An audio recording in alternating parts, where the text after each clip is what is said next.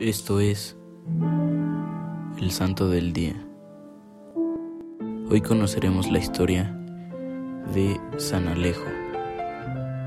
San Alejo nació en Roma, Italia. Él es hijo de un senador romano.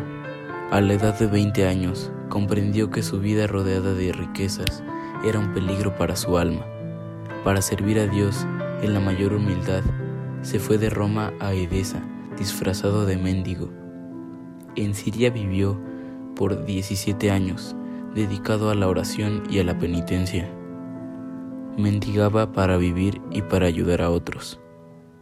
Cuando se descubrió que era hijo de una familia rica de Roma, Alejo temió que le rindieran honores y regresó a Roma, a casa de su padre, donde vivió por años de incógnito, como un criado durmiendo debajo de una escalera.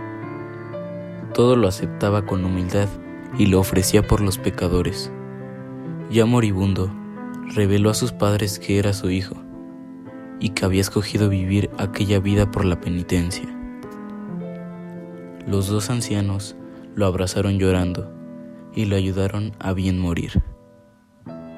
Cuando el obispo se enteró del caso, mandó a exhumar el cadáver pero no se encontraron más que los andrajos del hombre de Dios y ningún cadáver.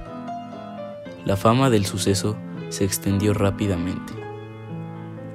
Así como San Alejo, nosotros también debemos ser capaces de despojarnos de nuestra vida material para así poder crecer en el espíritu y en nuestra fe.